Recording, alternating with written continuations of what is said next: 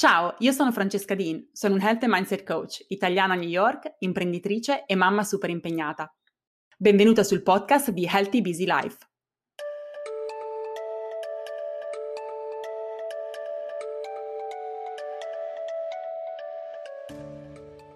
Ciao, benvenuti a un nuovo episodio del podcast Healthy Busy Life.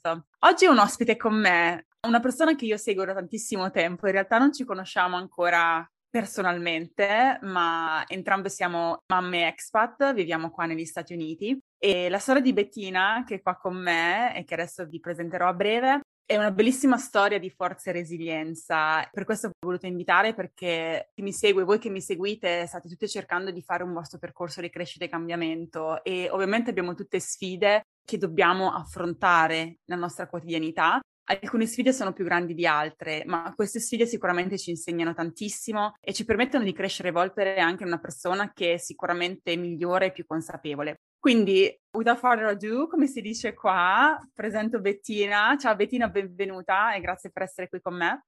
Ciao, grazie Francesca di aver pensato a me. Assolutamente. Per... I've been stalking you for a little bit, cioè ti sto seguendo da un po', aspettando del momento giusto per invitarti. Bettina, vuoi dirci, vuoi presentarti, dirci chi sei, cosa fai e poi cominciamo da lì. Io mi chiamo Bettina, in portoghese Beccina perché sono brasiliana e sono nata e cresciuta a San Paolo. Poi con 22 anni mi sono trasferita in Italia perché era mio sogno andare in Italia e per diverse situazioni sono finita a Firenze e poi non sono mai più tornata lavoro con marketing tutta la mia vita, ma oggi specialmente lavoro con mia figlia Clara di 16 anni, che è il punto clou di tutta la storia. esatto, Clara. Clara è una artista, è una modella, 16 anni, e eh, diciamo che con la sua storia, che adesso Bettina ci racconterà, sta veramente creando un impatto in questo mondo. Vi dico soltanto che Clara ha fatto la sua prima esibizione a 11 anni, a 12 anni ha fondato la sua prima società e all'età di 16 anni ha già fatto oltre 30 esibizioni in tutto il mondo. Non vedo l'ora che voi finiate di ascoltare questo podcast, seguila su Instagram e vedere il suo sito per capire che cose meravigliose sta facendo. Ovviamente questo l'ha fatto grazie a te Bettina e a Carlo e alla vostra famiglia con grande soddisfazione ma anche con grandi sfide. Allora, giusto per introdurre la storia di Clara, Clara aveva dieci mesi quando tu hai scoperto che qualcosa non andava e che aveva avuto un ictus prenatale. Raccontaci com'è stato per te scoprirlo come madre, com'è stato avere quella notizia, metabolizzarla e accoglierla. Sì, tanta gente non sa cosa è un ictus prenatale. È un ictus che avviene quando il bambino è dentro la pancia e poi ci sono diverse conseguenze. Nel caso di Clara, quando lei ha avuto l'ictus, poi ha avuto una grande malformazione in tutto il cervello, così praticamente dal lato sinistro gli mancano dei pezzettini, c'è, c'è un casino il suo cervello. La storia è più o meno così, che io sono sposata con Carlo che ha due figlie dal primo matrimonio e una figlia ha un'atrofia muscolare, così ha anche una disabilità importante ha un problema genetico tra i due genitori quando Carlo ed io ci siamo sposati, io avevo 23 anni, penso. Giovanissima. 4, sì. A quel punto, nella mia stupidaggine, io ho detto: Io non faccio nessun esame, quello che vieni, vieni, perché teoricamente dovevo fare gli esami dei geni per capire se potevamo avere figli con quello problema. E ho detto: No, Dio, sai, Dio lo sa quello che viene. E poi quando Clara è nata è stata una gravidanza meravigliosa, è tutto perfetto, ha avuto un parto perfetto, così tutti felici. Poi piano piano abbiamo visto che aveva sempre la mano chiusa, che non si muoveva bene a letto, praticamente lei non si girava mai. Ma in famiglia c'era quel silenzio perché tutti pensavamo che era la stessa malattia, no? Così c'era un po' questo diciamo nessuno dice e io ero nuova in Italia così sai tante cose ancora stavo imparando andavo dal dottore lui diceva ah, ogni bambino ha il suo tempo mia mamma era molto preoccupata e diceva andiamo al dottore. Alla fine, quando lei aveva intorno a sette mesi, siamo andati in Ikea e c'era una bambina della sua età che gattonava, faceva tutto e io ho detto no, scoppiai a piangere e ho detto c'è qualcosa di molto grave. Così siamo andati dal dottore e loro hanno detto probabilmente è una cicatrice al cervello, ma prima ho dovuto fare l'esame per l'AISMA, per l'altra malattia e sono state le tre settimane più lunghe della mia vita. è venuto negativo e da lì hanno detto che Clara dovrebbe avere una cicatrice al cervello e quando abbiamo fatto la risonanza è venuto fuori che era veramente terribile perché lei era molto socievole, molto così, i dottori non si aspettavano nemmeno loro. Avendo, ho avuto anche la notizia al telefono, così è stato abbastanza drammatico perché la dottoressa mi ha chiamato, ha detto è gravissimo, Clara non potrà fare niente, non riuscirà a organizzarsi i pensieri, non capirà. Io iniziai a piangere, lei ha detto sì, hai ragione di piangere, la tua vita sarà un macello. Era una cosa che modo di comunicarlo, questa sì. notizia, no? Carlo non era nemmeno in Italia, era fuori per lavoro e io sono corsa a casa a vedere se era la mia figlia che lei stava parlando, sai, perché non sembrava tutto quello che diceva. E da lì va bene, è stato difficile, ma penso, io dico sempre che l'accettazione è stata la chiave per cambiare la nostra storia, perché Carlo, avendo quella esperienza prima e avendo un modo di essere molto positivo e lui ha la ADHD, ADHD, così lui non vede tanto limiti e così è sempre stato positivo. Così noi come famiglia anche con i miei genitori che sono stati molto presenti negli sviluppo di Clara, abbiamo detto va bene, è successo senza cercare tanto perché, da dove è venuto. I dottori hanno detto è un incidente, abbiamo cercato tutte le cose genetiche e da lì abbiamo detto va bene. Non abbiamo mai trattato Clara diversamente, nel senso dicendo ah, puoi fare questo, non puoi fare quello poverina, abbiamo sempre, almeno io ho sempre considerato lei uguale, sai, a tutti. Credo quello ha anche aiutato. È una cosa che oggi mi rendo conto, no, dopo questi tempi, è che non abbiamo seguito molto gli schemi di andare a tanti dottori e di condizionare la nostra vita su quella diagnosi, no? E questo penso è stato anche una delle chiavi di reagire alla situazione come è andata. Bellissimo. Beh, non tutti l'avrebbero vissuta come voi, devo dire, e immagino che ecco, quella notizia iniziale poi comunicata in quel modo sicuramente è un bel rospo da ingoiare. E poi, sai, le differenze culturali per me era difficile capire Meno male avevo i miei genitori che si erano anche trasferiti in Italia, così era più, più vicino a me. Ma è difficile perché, un esempio, se ti rompi il braccio, sai che se fai una chirurgia risolvi tutto quello, no? In questo caso dicano sarà un disastro e non si sa nulla e così ti dici vabbè, ora che cosa devo fare? Esatto, cioè ti hanno prospettato fondamentalmente una vita senza speranza per Clara. Sì, perché di quello che vedevano nel suo cervello era veramente messo male, così hanno detto lei non potrà capire e poi ci hanno detto anche sarà brutta, nel senso dovrebbe essere brutta perché un lato del cervello è diverso dall'altro, così doveva essere asimmetrica. Così, sai, anche loro non lo sanno, non è che puoi dire che bastardi, perché come fanno a sapere, no? Abbiamo già visto casi di bambini col cervello normale che avevano delle complicazioni e che erano molto meno comunicativi di Clara e non c'era un'apparente no? eh, causa e così è difficile anche per i dottori dire. Sicuramente, sei bravissima tu che giustifichi sì. sicuramente i modi un po' bizzarri in cui ti hanno comunicato queste cose. E tra l'altro Clara è bellissima, beh, sì. è pure modella, ma è bellissima, è veramente estremamente espressiva. Ecco, questo anche dire che a volte non possiamo non dobbiamo fermarci a quello che ci viene detto, che abbiamo noi la possibilità di vivere con una certa fiducia e speranza la vita e trarne il meglio, che è quello che esattamente voi come famiglia avete fatto. Sì, io penso questa cosa di dire va bene, è successa una cosa brutta e poi riuscire a dire non è quello che ci definisce, è quello che sarà così.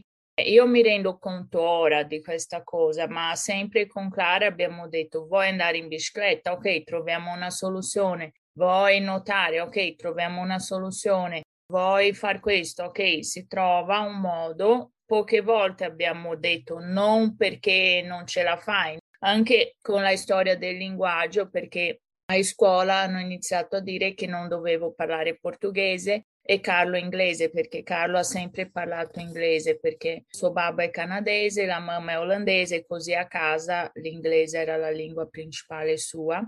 E a quel punto a scuola ci hanno detto dovete parlare solo italiano e quella cosa mi sconvolgeva perché ho detto se lei già da sé capisce un po' di portoghese e inglese perché io devo chiuderla?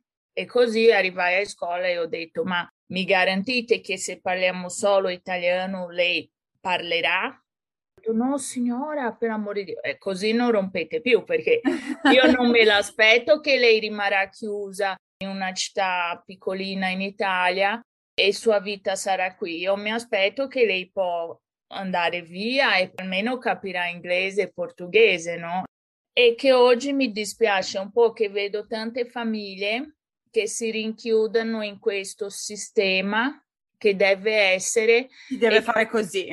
Sì, e che se non vai in quell'ospedale stai sei settimane recuperato per fare la cosa della mano. Io non dico che non deve essere fatto, ma dobbiamo valutare e avere il coraggio di dire no, perché a Clara avevano messo dei tutori alle gambe, delle shorts elastici, dei guanti e così lei era un robot, non camminava.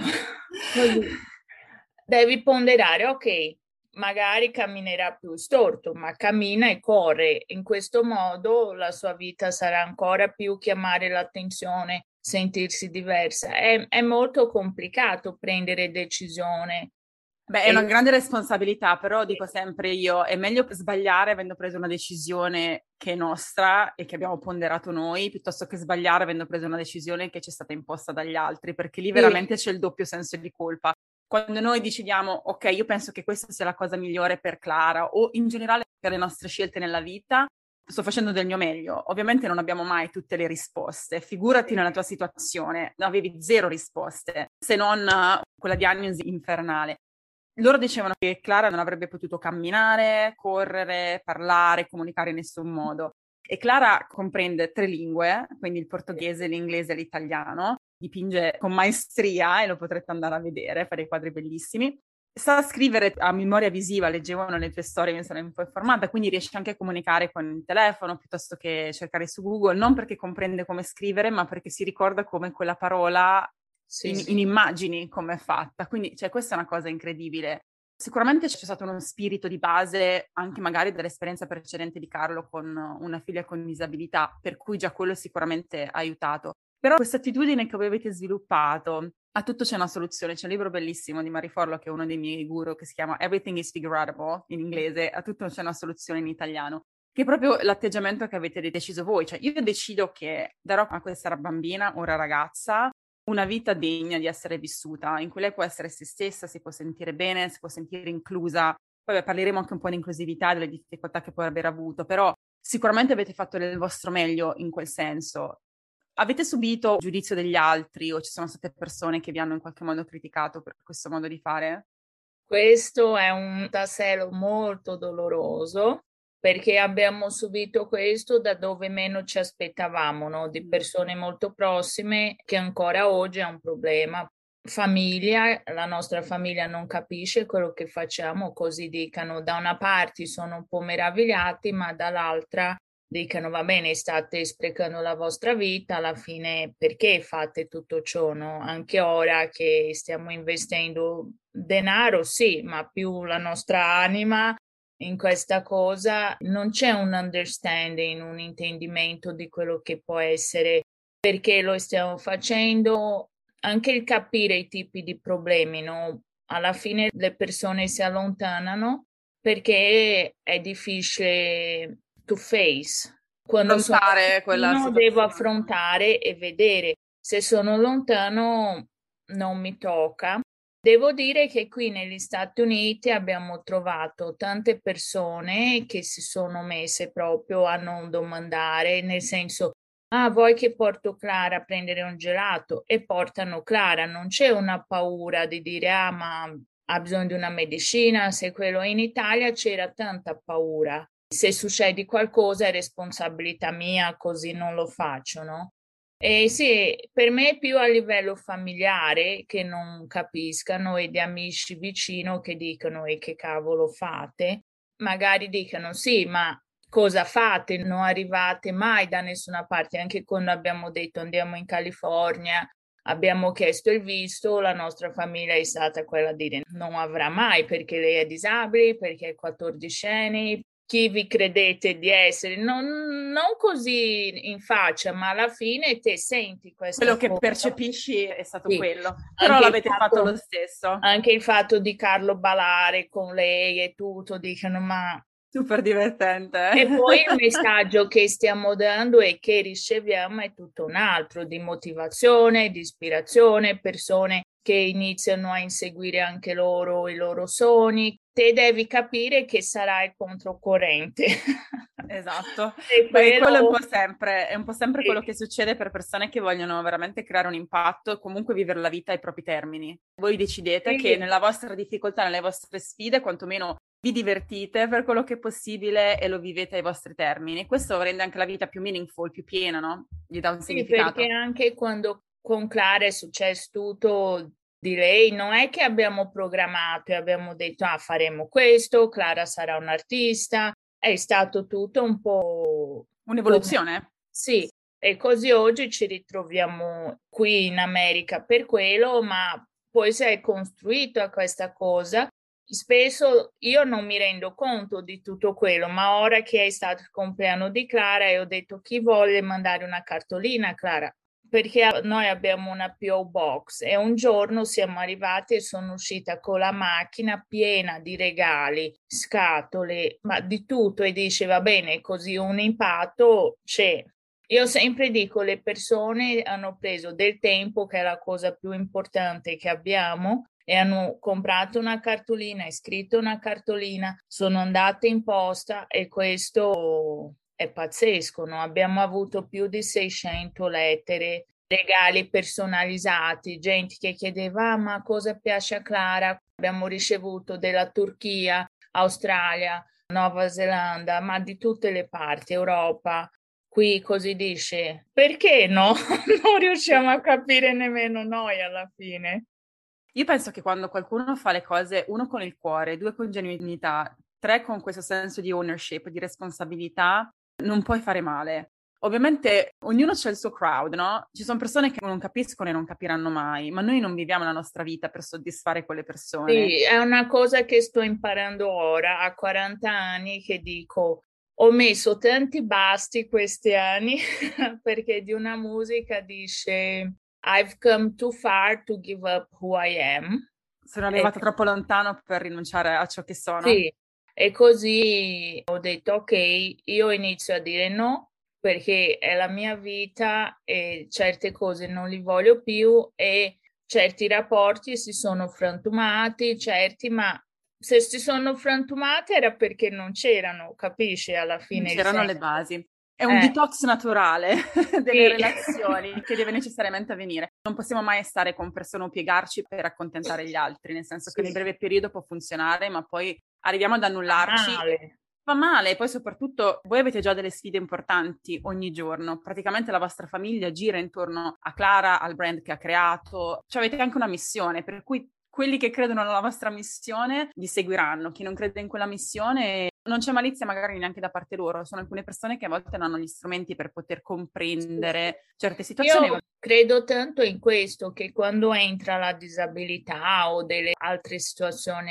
escano del contesto della normalità, così quando una persona fa coming out o, o sai queste cose, c'è tanta paura e io dico sempre perché anche c'è tanto accusare, no? Ah, hanno trattato male Clara o magari l'hanno esclusa, ma io penso sempre che è una paura. Uno che anche oggi nel mondo della disabilità o nel mondo non puoi dire niente, non puoi dire a uno che è nero che è nero, perché stai peccando. Non puoi dire a uno che è sordo che è sordo. Non so che termini devi usare, così anche nel mondo della disabilità c'è tanto questo, non puoi chiedere per non offendere. Per me questo allontana tantissimo le persone, perché alla fine le persone con disabilità sono diverse.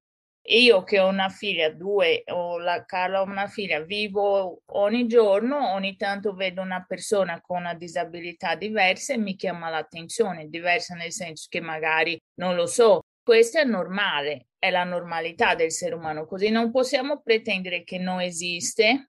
Clara lo dice, anche noi diciamo sempre, appena conosciamo qualcuno, Clara, questo, questo, questo, se vuoi chiedere, chiedi, e si rompe una barriera già lì né tutti sono pronti a farli, ma io penso che così la paura diminuisce perché uno non deve stare a pensare cosa ha quella persona, perché è così.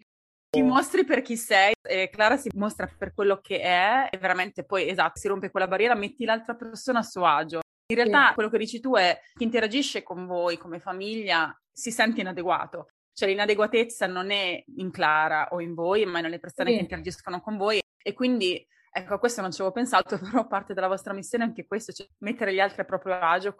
Io penso di sì, perché la curiosità c'è e ci sarà, ma è normale dell'essere umano, no? Se noi vediamo anche un uomo bellissimo, si sta a guardare e dire cavolo, com'è bello, come se vediamo una persona diversa, si dice ok.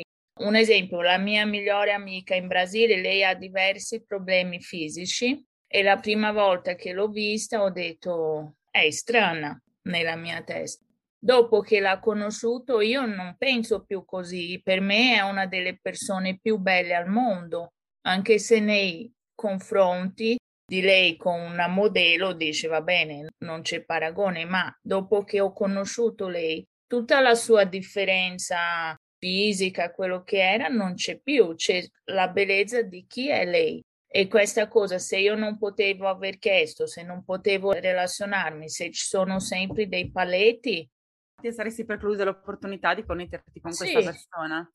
Con Clara, un esempio, la mia suocera dice, ah, io non, non, non chiamo Clara perché non so come parlare con lei. Cioè, Trovi un modo. Lei parla con tu, si capisce, ma è per dire, ok, che cosa c'è che ti fa questa barriera, no? nel senso di inadeguatezza. Fantastico che voi, nonostante tutto, sì, immagino non è che sia sempre semplice, però veramente evolvendo da un punto di vista di mindset, immagino incredibile, perché poi ogni fase di vita di Clara immagino che avrà delle sfide nuove, no? Sì. Quando era più piccola, adesso è adolescente, ha 16 anni. Più piccola era una meraviglia. adesso so che vi dà da fare. sì. Sì, ma anche lì ora anche abbiamo dei problemi di come uscire di quello che ha creato la società, no? Perché normalmente nella vita di una persona con disabilità, come è Clara, che ha anche una disabilità, non è mentale, ma non può parlare, non può comunicare tutto e ha dei ritardi perché non vivi delle cose. Un esempio, la sua emozionale o a livello di ragazzi, lei non vive le stesse cose con una ragazza della sua età e così non ha quell'evoluzione in quel senso, certo. no? Non è un ritardo perché è un ritardo, ma è un ritardo perché non ha vissuto tante cose nella sua vita e così ora dobbiamo rompere anche noi e dire ok, cosa dobbiamo fare? Perché la scuola normalmente qui negli Stati Uniti te fino ai 21 anni 22 penso c'è un programma che il dopo scuola sarebbe detto per trovare un lavoro, ma alla fine sono sempre parcheggi dove i genitori si liberano e il bambino o il ragazzo sta lì. E dovremmo dire no, Clara non va da questa parte, ma cosa facciamo con Clara? Perché Qual è il vostro piano? Cosa state vedendo per lei? Guarda, io dico sempre che Dio è super buono con noi. Ci ha messo una signora di New York che ci sta seguendo, ci ha visto su Instagram e lei lavora in un'associazione che aiuta le persone a creare dei programmi per una vita indipendente. Così è proprio cascata del cielo per aiutarci e anche vedere oltre, no? Anche perché noi ci siamo trasferiti da un anno e così non sappiamo nemmeno com'è la vita qui. La idea è proprio che ora con la scuola stiamo capendo perché la sua scuola è molto buona, ma non la spinge a fare quello che potrebbe fare. Ha il suo programmino e va bene, nuotano, ma non è che va nelle sue capacità. E così stiamo proprio il momento di confrontare Clara e mettere le regole e dire guarda, la verità non è che è il mondo che ti hai di Instagram, di 600 regali e cartoline, questa non è la verità del mondo, non è la realtà. Te ce l'hai perché io, tuo babbo stiamo lavorando altre persone, certamente per il tuo lavoro, e così stiamo cercando di confrontarla in quella realtà perché lei è una teenager, così lei vuole solo vedere Netflix e fare le cose sue, così ha una perseveranza ottima a fare quello che le interessa, ma quello che non è difficile. E l'idea è proprio questa di far crescere il business per lei, perché alla fine dovremo averla sempre con noi potrà avere un marito, penso qualcosa, ma non è che ha una indipendenza. C'è ancora tanto da sviluppare così in una vita, diciamo, nei prossimi dieci anni io non vedo che potrà andare a vivere da sola o io e Carlo andiamo a lavorare e lei starà con una tata che non è l'ideale o creiamo qualcosa che possiamo coinvolgerla così. La idea è quella, sì. Bello, io lo spero tanto perché veramente così come non pensavate dieci anni fa o nemmeno cinque anni fa che l'evoluzione sarebbe stata questa, eh, con l'impatto che state creando tramite i social, ma anche nella nuova realtà della California in cui vi siete trasferiti, non sapete in che modo potrà evolvere e l'impatto ancora più grande che potrete creare proprio anche a livello sociale, perché c'è, al di là delle sue opere d'arte che sono bellissime, comprerò una prima o poi, sto spulciando anche, in quel caso si sta facendo un po' di stalking, e proprio il messaggio sociale di inclusività. Cioè tu hai detto una cosa all'inizio della nostra chiacchierata che mi ha colpito tanto. Non volevo che la bambina rimanesse in certi schemi, volevo che sognasse in grande, no? E questo è incredibile perché Molti genitori non lo pensano di bambini che non hanno disabilità e invece tu lo pensavi per lei nonostante fossi consapevole delle problematiche e delle sfide che ti aspettavano in futuro. Se tutti potessimo ragionare in questo modo e se voi continuate a ragionare in questo modo, immagino anche David, per chi ci ascolta, Clara ha un fratello minore, non so quanti anni ha meno David. 10 anni ora. Sei anni meno di lei, che già lo vedo parlare con maturità, una consapevolezza che molti bambini di quell'età ovviamente non hanno. E quindi c'è l'impatto che si crea nel comprendere non soltanto la diversità, perché come dici tu è diversità, cioè siamo tutti diversi nel nostro modo, però è ovvio che è, diciamo, fuori dalla media, no? La situazione che vive Clara. E quindi è bello l'impatto anche sociale che potrete avere continuando a divulgare quello che state divulgando, mostrandovi con tantissima realtà. Io vi seguo su Instagram tu mostri ogni lato di quello, mostri il bello, cioè tutto quello che fa Clara, mostri le difficoltà, mostri eh, sì, le difficoltà che lei le difficoltà che hai tu. Penso anche quello, no? Quando Clara mi ha detto che tutto è partito da lì, vorrei andare a New York come Frida Kahlo e fare la mostra lì. Raccontaci questo, che, non, che io lo so, ma magari eh. non lo sanno. Qual è il suo sogno?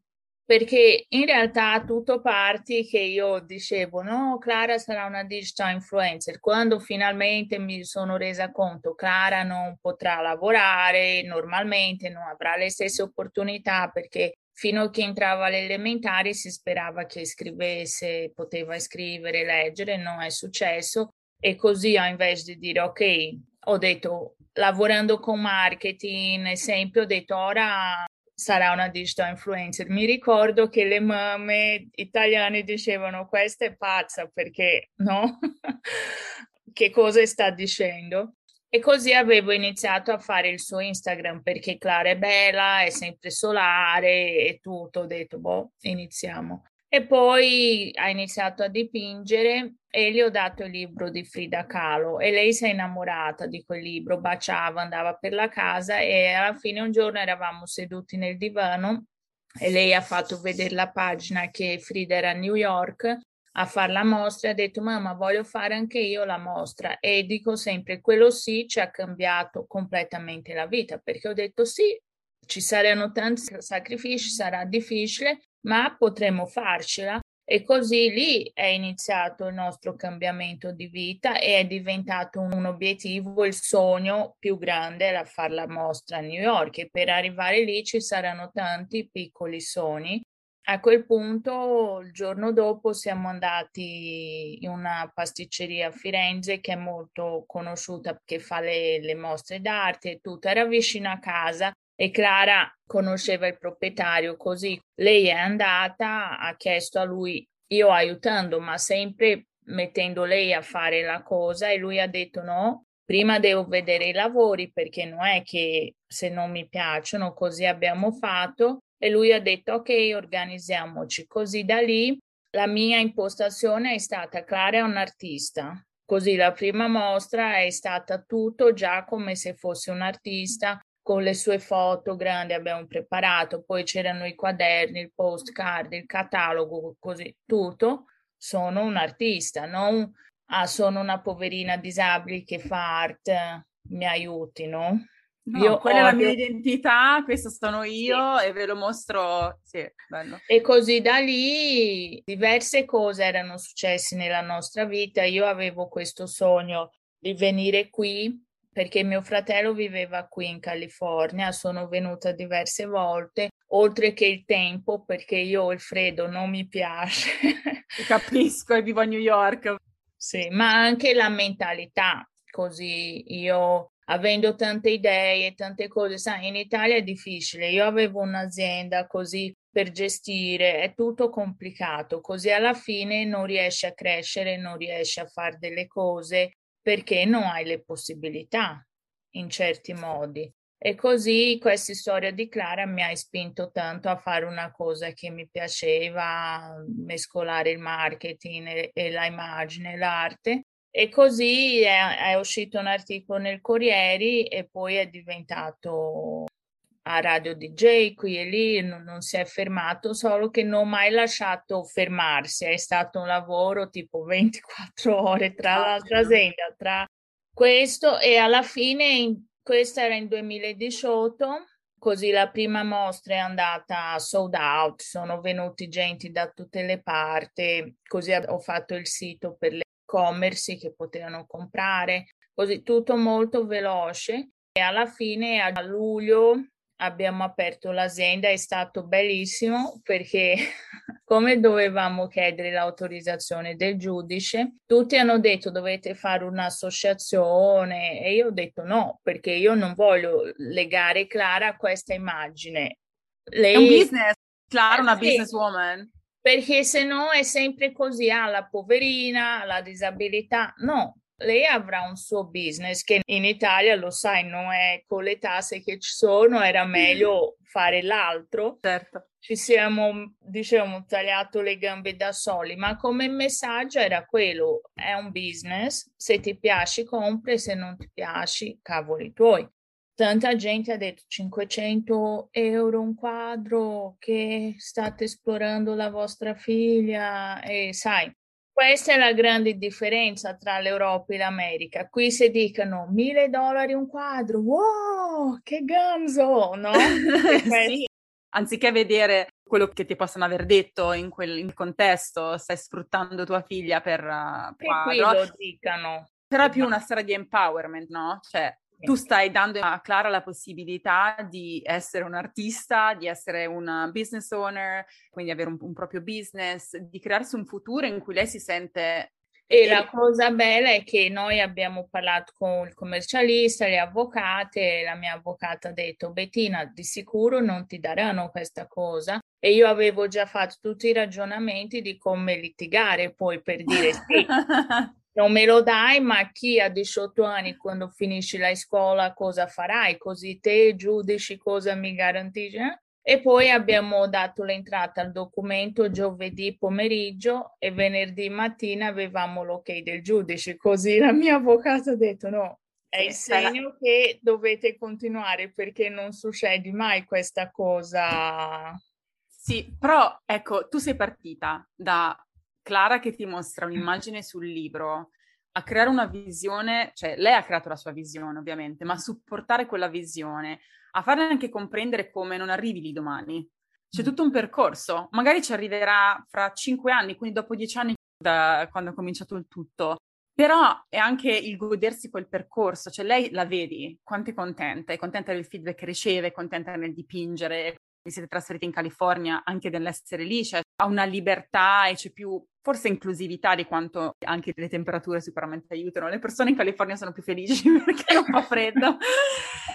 Però sei partita da quella visione, se non l'avessi supportata non sarebbe cambiato niente. Invece l'hai supportata e la stai supportando. Io penso quello con tutto nella vita, così come avevi detto te prima, non è solo per un bambino disabile, credo in generale.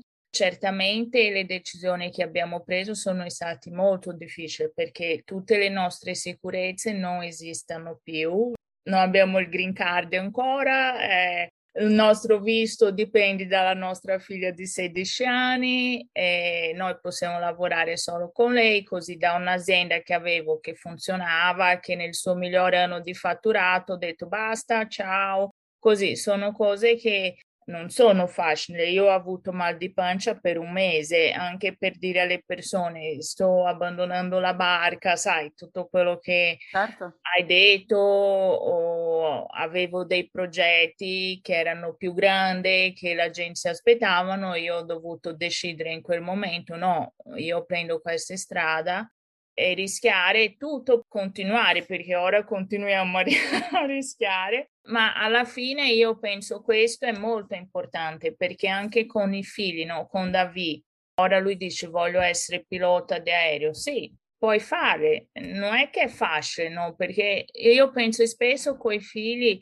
oggigiorno la gente vuole far vedere che è tutto facile e che le cose funzionano. Non è così come tanti dicono, devi dire no, devono soffrire, non possono avere delusione, non possono stare mm. male, no? In realtà è tutto al contrario. E con Clara io dico sempre, mi dispiace che sono io la tua mamma, ma io non ti tratterò come disabile e non lo farò. O se no decidi, vuoi essere trattata come disabile, così lo farò per sempre, ma per me non lo sei Magari lei vorrebbe scegliere alcune sì. volte quando le conviene.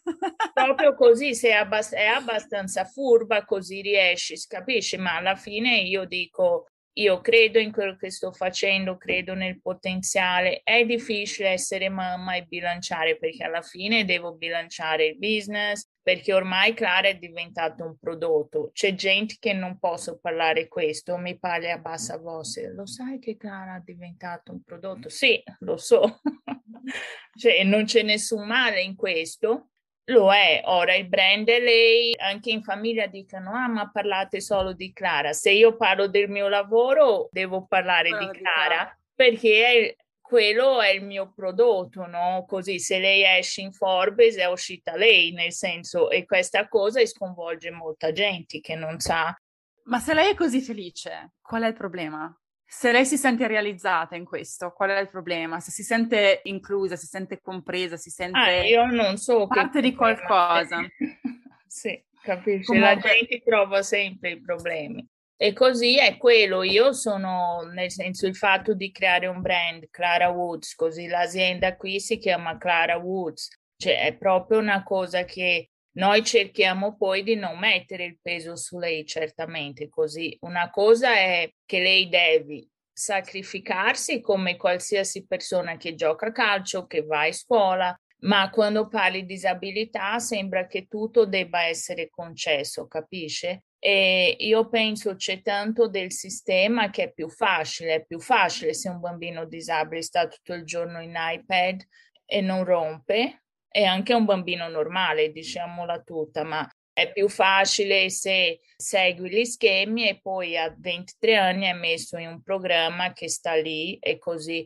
E qui non giudico nessuno perché è molto difficile essere un genitore già di bambini normali, non so come dire mai i termini, ma quando hai delle disabilità non sai cosa fare, affronti tante cose tipo negli ospedali devi seguire certi schemi, terapie, scuole, così. Anche in Italia alla fine noi l'abbiamo tolta della scuola perché abbiamo detto non c'è nessun senso perdere tempo a litigare con un sistema perché dopo che è diventata famosa è diventata un problema perché a quel punto noi potevamo dire ah non è invitata ai compleanni così i genitori si offendano. Scuola manca in questo così i maestri si offendano e capisci? Così rientri in un sistema che dice ok invece di prendere questo come valore e trasformare per creare qualcosa di meglio no c'è questo schema te sei fuori dello schema e a quel punto coraggio per togliere della scuola e andare contro tutti, perché alla fine dicono sì, la scuola è inclusiva, non lo è,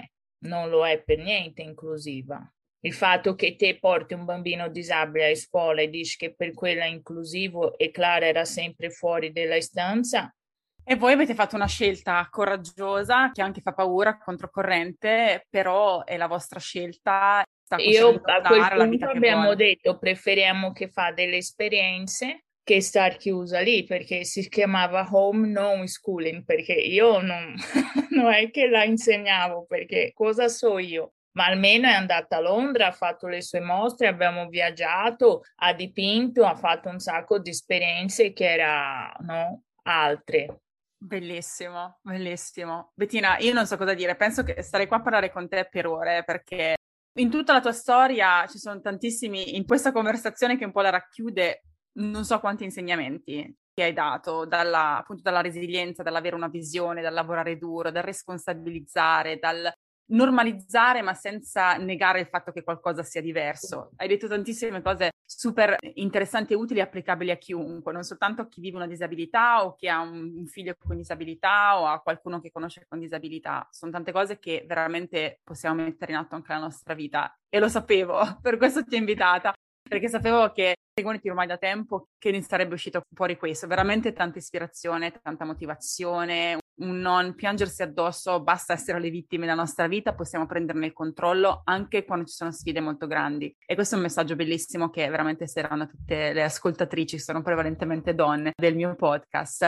Metterò tutti i link di Instagram e il vostro website così che possano veramente vedere quello che state creando e costruendo e io non vedo l'ora di vedere negli anni a venire che cosa farete insieme perché e anche noi anche noi non lo sapete però ho molta fiducia considerando, sì. considerando quello che avete fatto fino Grazie. adesso Grazie tantissimo per il tuo tempo e noi ci sentiamo settimana prossima con un nuovissimo episodio di Healthy Busy Life.